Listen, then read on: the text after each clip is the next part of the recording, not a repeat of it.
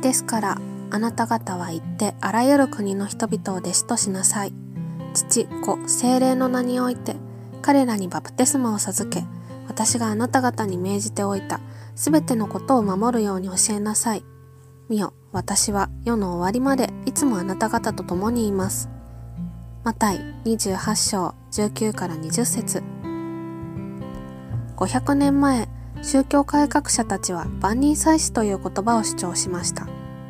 しかし制度としての教会の在り方は非常に強固なものだったので文字通りそれを実行するのは非常に難しく今なお能動的にキリストを伝える役割と受動的にそれを受け取る側の役割というものは続いていますもちろん一人一人役割があるので皆に伝える働きをするため特定の人が聖書について深く学ぶ時間を多く持つことにも意味があります。しかし献身を決意し進学校で学びをし教会で奉仕してから私は聖職というものについて多くのことを考えさせられるようになりました。まず当たり前ですが教職者や聖職者つまり牧師や祭司は同じ人間であるということです。人には皆弱さも罪もあります。しかし現状牧師が人間として信徒を頼りパーソナルな相談をするのはなかなか難しい状況があります。どうしても聖職者が信徒と対等な関係を築くのは難しくあくまでも教える立場と教えられる立場という関係性を崩せないものがあるのです。また神学や聖書学を学べば聖書について理解できるかというとそうでもないということも進学校やその前に神学を学んでいた経験から感じる面がありました。もちろん無意味ではありません。時間をとって聖書と向き合うことができることや言語や時代背景や様々な解釈を学ぶことが聖書理解の助けになることも大いにあります。しかし時にはそのようにして得た知識が素直に信じることの妨げになることもあります。聖書が聖書として現在私たちの手元にあるということに神様の働きを認める必要があるのだと思います。このようなことから聖書の真髄というか聖書理解において最も大切な書かれた神様の意図は勉強して得られるものではないのだと私は感じました。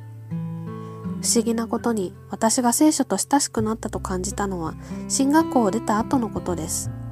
聖書が本当に私を助ける言葉を与えてくれると心から感じて読むようになってから繰り返し聖書全体を読むようになりました。そして聖書全体を読むほどに聖書の細かな部分も深く理解することができるような気がしました。聖書自身の伝えたい意図つまり神は救い主としてキリストを送り、神は愛であるということが全編を通して語られているのです。論争は議論や言葉の争いをする病気としてパウロが批判していることですが、ある一点の聖書箇所が一人歩きして多くの論争を引き起こすことは多くあります。また、多くの場合、その論拠を特定の聖書箇所や聖書以外のものに求めるので、情報の偏りから確証バイアスが働き余計に分裂は加速します。他でもない聖書全体によって理解することでこういった問題を回避することができます。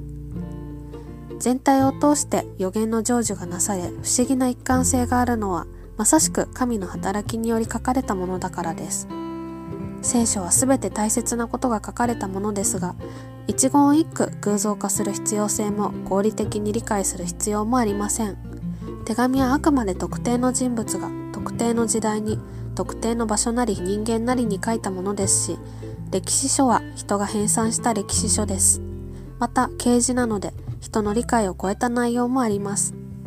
だからこそ読み手がより正確な真理を把握できるよう重要な出来事には複数の記録があり大切なことは何度も繰り返し書かれます。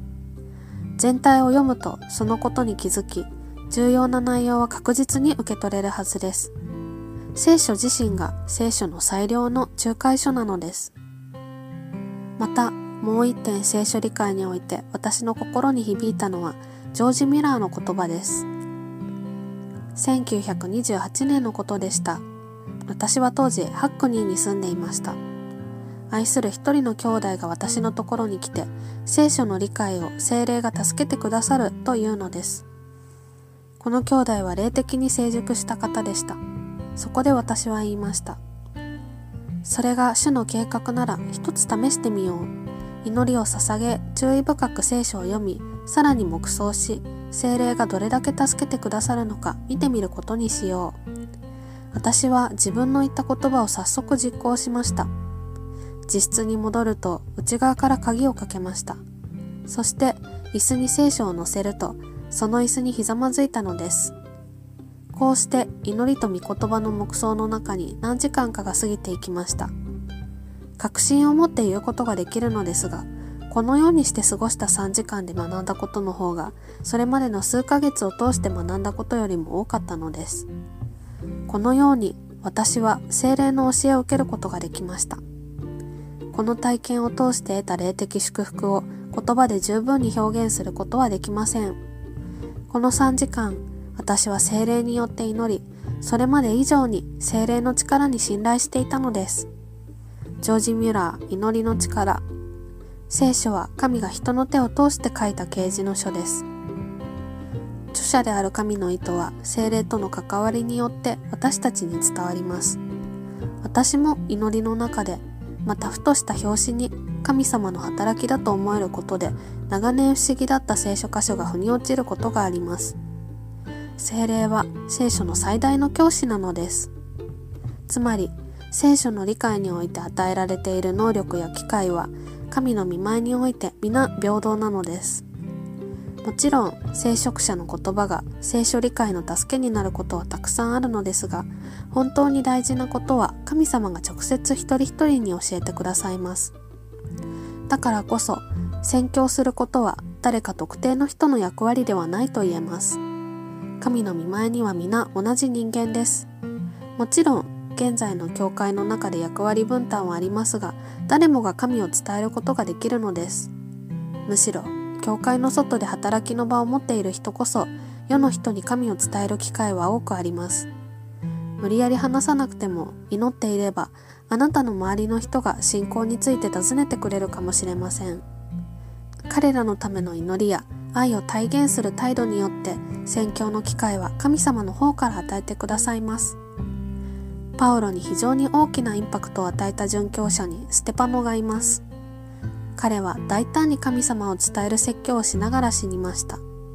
しかし、ステパノは祭司ではなく教会の料理係でした。まだコンスタンティヌス帝などにより教会が制度化されていく前、初代教会の時代では宣教の働きを誰もがしていたのです。だからこそ自信を持って一人一人が他者に対してキリストを示す役割を担ってほしいと思います。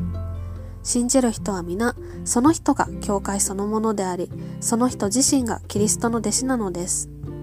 福音の担い手として、今日使わされた場所でキリストの光を輝かせて歩んでいきましょう。